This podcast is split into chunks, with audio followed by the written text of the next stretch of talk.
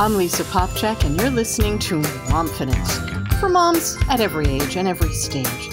Being a mom is wondrous and delightful, but also at times exhausting and overwhelming and confusing and frustrating.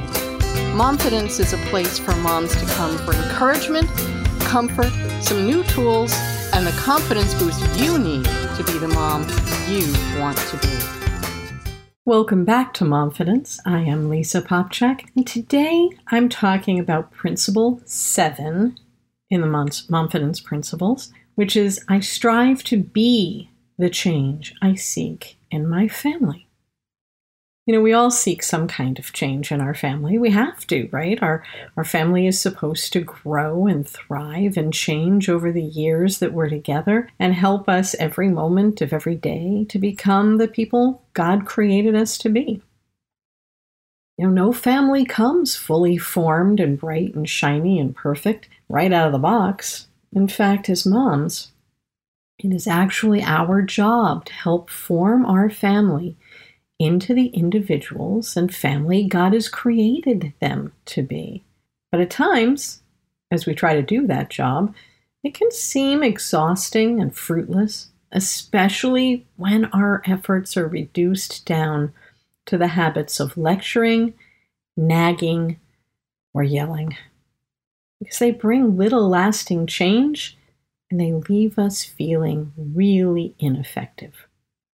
But when we change our focus to being the change we seek in our family, it bears great fruit, not only in our family life, but for our own souls and life.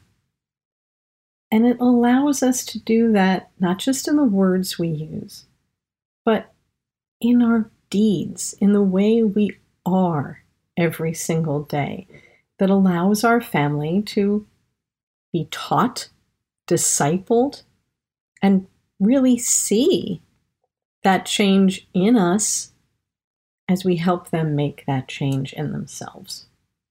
You know, the idea of this principle seven comes from the great Saint John Bosco, who was in charge of some very challenging children.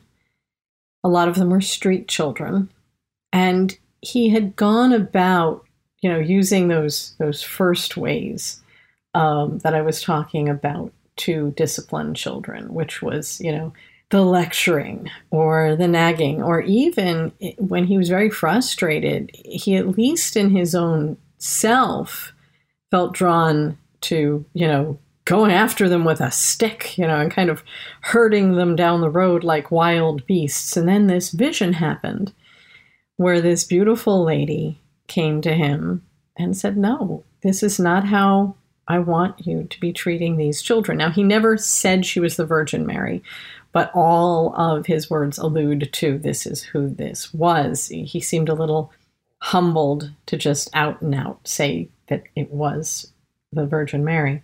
But in this vision, she taught him to look at these children with the respect he would have for them as children of God, that these were the Lord's children, and that she wanted him to treat them with guidance and love and gentleness and respect. And, and reading about the preventive system online is just a beautiful thing to see what he asked himself and his fellow teachers of these children to do and how it changed him, his own character, and helped him develop virtue within himself, and the other teachers did as well, but also the amazing life change that he brought about in the children that he was called to serve. And he taught these other teachers that worked with him, the other people that were in charge of these children, to reform their own thoughts about the children, but their their own behaviors as well in dealing with them. I'm going to give you one quote to sum this up, but I, I really do encourage you to look up um, on the Salesian website the preventive system of St. John Bosco. It's fascinating, beautiful stuff. But St. John said, self control in the adult caregiver must rule our whole being, our mind, our heart, our lips. And we can see that when we first take time to gain self control, not just over our actions so that we're sort of suppressing anger or suppressing immediate reaction to the behavior of someone else, especially one of our children, but to really gain self control enough to think about, you know, he talks about the transformation of our mind. We need to think about, you know, what is it we really want to see?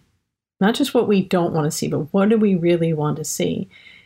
Then we convert our heart saying, you know, I need to find love for this person, love for the virtue I want to instill, and then in our lips as well, because we don't just want to blurt out any old thing or nag. You know, scripture tells us not to nag our children, actually, and we don't want things to cross our lips that would be detrimental to our children or our relationship with our children. So we instead are really called to what is a deep spiritual practice in what St. John's asking us to do to let self control rule our whole being, our mind, our hearts, and our lips. And that, that practice allows us to begin to grow in virtue ourselves and facilitate change within ourselves. And then that allows us to be able to invite the Holy Spirit in to help us master our behaviors and help us to parent so that we can then make real progress in making positive change that we're so longing to see in a child, our whole family, whatever that is. But it, it can be difficult to do. So, one of the things I want to do in this principle today, in this discussion of this principle, is talk about some steps we can take as we do this. Because I don't know about you guys, but it's very helpful for me, especially when I, I'm having a hard day with a child. If I take some time and really pray and ask God, you know, what do you want me to do in this? I am tapped out, Lord, I can't do anymore. I've tried everything. He will usually calm me. He will usually give me some insights. But I know that when I have steps to take in conjunction with whatever gifts the Holy Spirit would give me as I'm praying about the situation with that child, it helps. You know, we need steps sometimes that are clear. So let, let's go over the, the steps one at a time here. The first step in opening ourselves up to parenting in a way that allows us to really disciple our children because we are going to try to be the change that we're seeking in our family the first step is to identify the change we want to see. You know, too often, as really tired, rushed, busy parents, as we all seem to be these days, we just react strongly to an irritating behavior. We just want it to stop. We think it's too noisy, too messy, too aggravating, too whatever it is in that moment with our kids that's making us feel frustrated. So we react in some way that's supposed to convey our frustration, thinking that if we just let our kids know we're frustrated, they will magically stop what they are doing and peace will reign and the little birdies will sing and you know maybe some woodland animals will come and clean up the mess but it doesn't work like an animated movie usually nothing changes at least not in a lasting way. We might get that momentary pause that comes with the shock of our being really frustrated and really angry, but it doesn't last, and it certainly doesn't bring any change in virtue to our own selves or to the people that we're trying to change. So instead of just reacting, we need to take time to identify positively, in a positive way, in our own mind, the change that we want to see. So, for example, I'm going to I'm going to work with two examples today and kind of bounce back and forth on how the following steps can help. So, one example could be I want my family to stop yelling at each other. I know a lot of moms that feel this way that you know every time we turn our back or go to throw laundry in the dryer, all we can hear is the kids take off yelling at each other. Sometimes it's parents and children yelling at each other, and it just is not what any of us are longing for as moms in our hearts. So we'll look at that example. Also, um, a more day to day example would, might be I want my child to succeed in school. But you can see both of these. I want my family to stop yelling at each other, and I want my child to succeed in school are at least identified outcomes that are positive.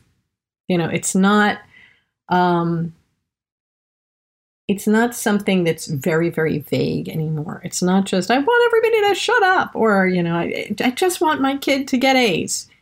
That's too vague or too precise. You can't guarantee your child will always get a's but you can want your child to succeed in school at whatever level of ability they have. So that first step is identify the changes you want to see and state them in a positive way. Because that begins to get you in the right direction. Right behind that is the second step, which is be as specific as you can be. Because once you've identified the broad positive change that you want, then we start to move to the more specific, and that helps us to narrow down that target. So, for example, your broad statement might be I want my family to stop yelling at each other. By identifying specific, measurable behaviors, you give your family something understandable to work toward, such as I want my family members to speak respectfully to each other and in soft tones. You're immediately telling them the behaviors that you want to see. They're positive and they're doable. Or let's look at the other one. You can have the broad statement of, I want my children to succeed in school.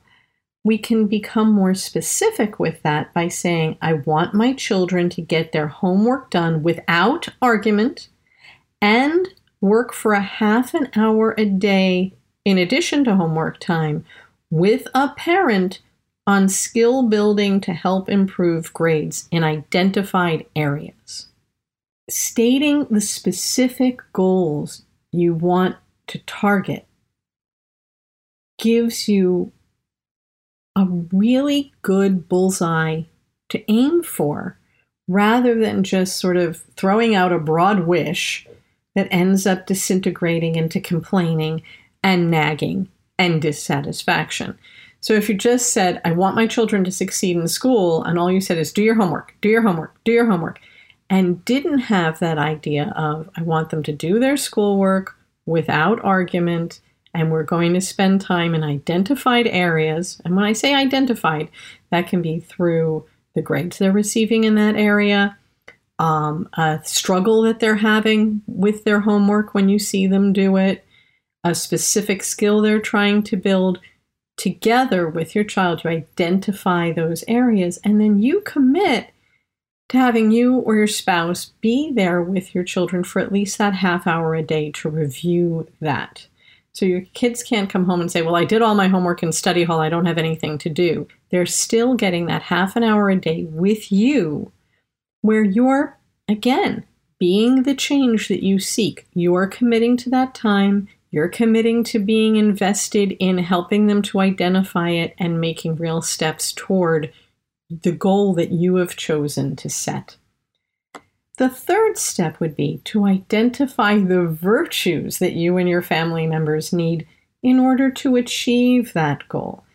So often we ask ourselves or our family members to just do a thing, but we don't really tap into what it takes to change that difficult behavior pattern. And we really need God's grace to do it. All virtue or progress toward, toward it is a grace from God. In trying to achieve any good and worthwhile goal, it's beneficial to identify the virtues we need to achieve it and ask for God's help. So, in the speaking respectfully example, a family may need to focus on the virtues of kindness and self control. Now, we can we'll focus on that throughout the day. We can look for kind actions that we can do throughout the day. So, our mindset brings us back to that idea of speaking respectfully and in polite, calm tones to each other. We can look for times when we see another family member being kind or exercising self control and build them up in that. Make sure we're saying, hey, you know, it really took a lot of self control for you to walk away from what could have been that argument with your brother. I'm really impressed that you use self control in that area. We identify the virtues that we need to make the goal more doable, and then we look for ways to practice it and look for ways to recognize it when it happens spontaneously and build each other up in that recognition. So, in the schoolwork example, the virtue that is needed may be diligence.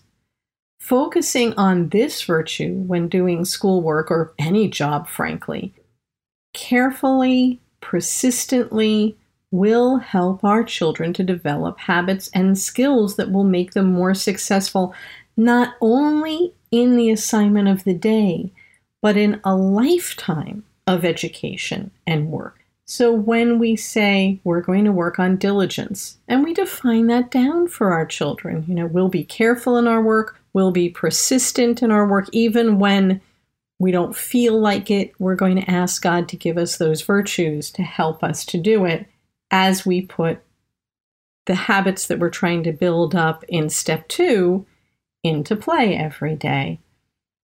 And when we ask God for the grace to do that, to recognize those virtues and to exercise them, we're really upping our chances of making those changes that we're seeking in our family life.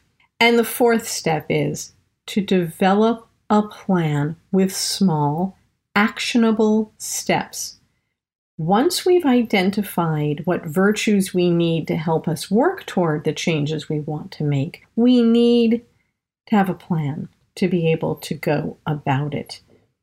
Developing any virtue or good habit takes practice and repetition you know, just as it does in building muscle, physical muscle.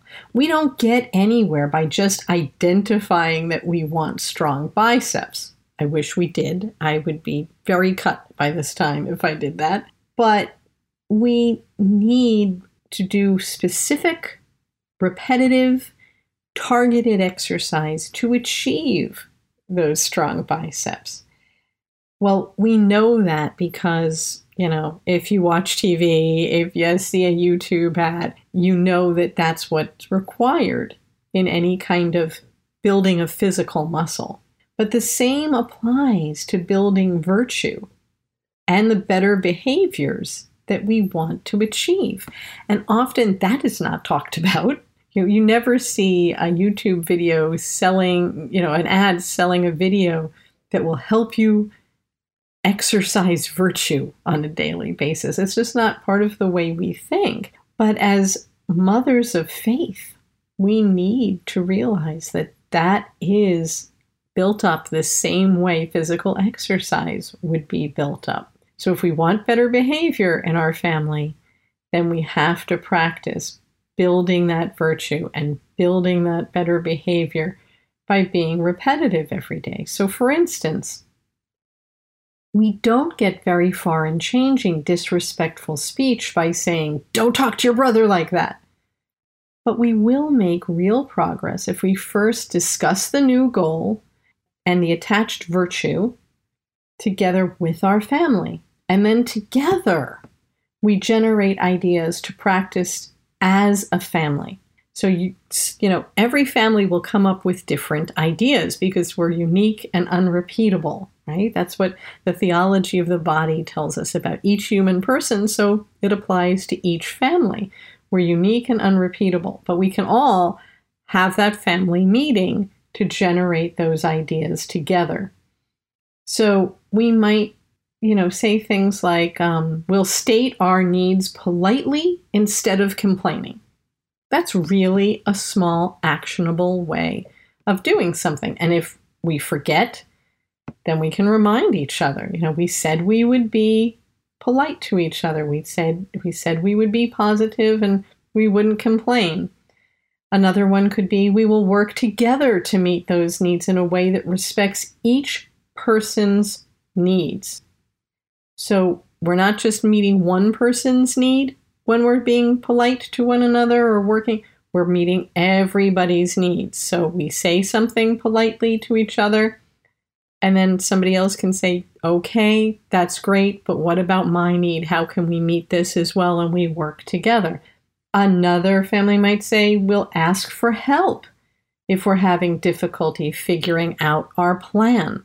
Or one family can say all of these things, but that you're working together in the situation to generate those small, actionable steps. And you make a list of it together and then you hold each other accountable, not in a nagging way, but in a way that says, "Hey, you know, remember our steps? They're on the refrigerator, or you know, they're they're pinned up on the post-it note on the cabinet. We're all there. We're going to do this together, right?" And we're cheering each other on.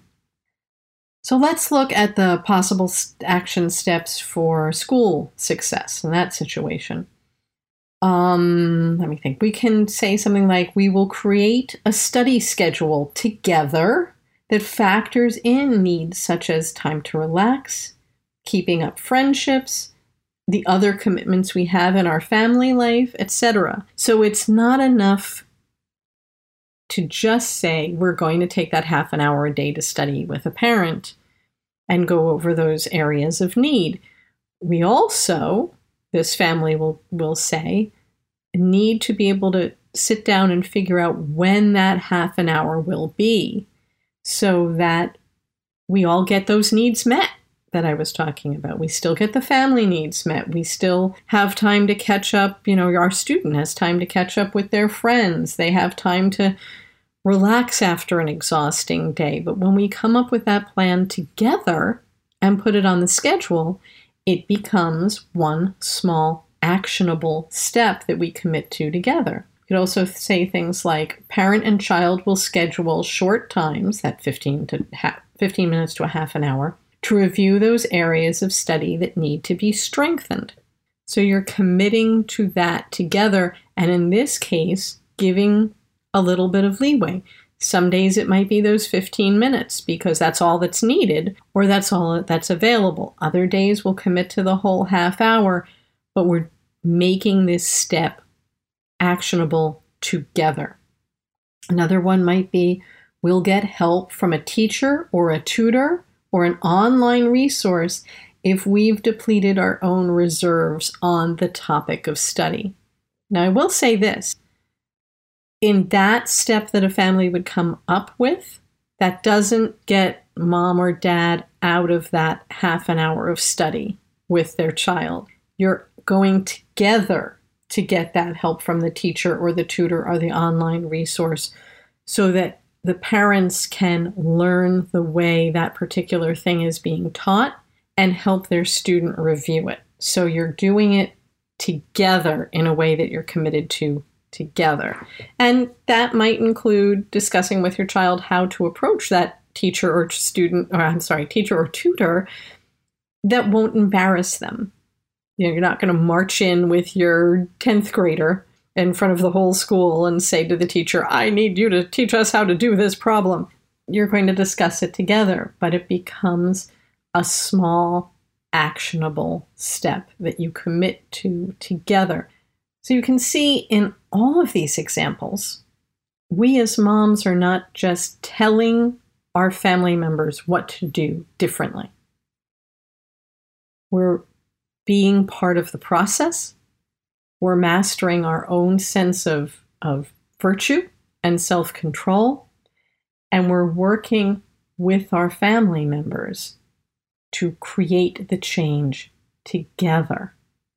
Now, of course, these were just a couple of examples. I could probably go on forever. And often we discuss a lot of different examples about these kinds of things with our callers on, on More to Life, our radio show every day at 10 a.m. on Sirius XM 130 or on the EWTN radio network. Um, so you can hear a lot of these or even ask some of your own questions about your particular changes that you want to see in your family and how to make them happen. But the formula, that four step process, really helps us to move in a direction in which we can be successful as moms. Because when we identify specific changes that we want to see in our family, when we tap into the virtues required to make those changes, and we create a plan with actionable steps to work on together, we are becoming the change we want to see in our family by discipling them while actively participating in the change we seek. In doing this, we can make real and lasting progress toward rewarding and beneficial family changes that will go beyond the steps that we want to take in the moment, that will go beyond just stopping a behavior we're dealing with today. Doing these four steps will create a change that can be taken out over a lifetime because we're teaching our children what it takes to be the person that God is calling them to be. So it will work in the moment, but it will work for our whole time of parenting them, and then it will work for them as young adult and adult people who try to make changes in their own lives and the lives of the children they will one day have. So it's well worth taking the few moments that it takes to do these four steps and really lay down a lifetime of being able to relate well together, love one another, and be the change that we seek in our family life. And yes, because we're changing our family for the better in the life of the world. You really are a pretty powerful woman, Mom. I promise you, you are. We just need to cooperate with God and take some small steps to achieve those changes we really are seeking in our family life. I know you can do it. But if you need even more help, please join us any day, Monday through Friday, on More to Life, our radio show that's on at 10 a.m. Eastern Time. Or if you need help throughout your day, check out the Catholic Home app. That's Catholic H O M you can download it from your app store and it's free to download. It's got a whole great free side and you've got lots of conversation going on there and lots of helps and questions you can ask and get response from the other folks who have the app and also from our professionals there at Catholic HOM. On the premium side, you get a much deeper dive into it and you actually get coaching that comes along with that premium side from our experts and the, the counselors at catholiccounselors.com are ever present there. So it gives you a whole way to create the catholic family life that you wish to have with literally a community of great catholic help right in your back pocket for whenever you're feeling stumped or aggravated or depleted or you want to share a real success. So, lots of resources for you. And I hope that Momfidence helped you feel a little bit more like you can do this today, because I know you can. God bless you all. Thanks for joining me today for this Momfidence moment. If you want more encouragement, come on over to momfidence.org for the blog and other confidence boosting resources.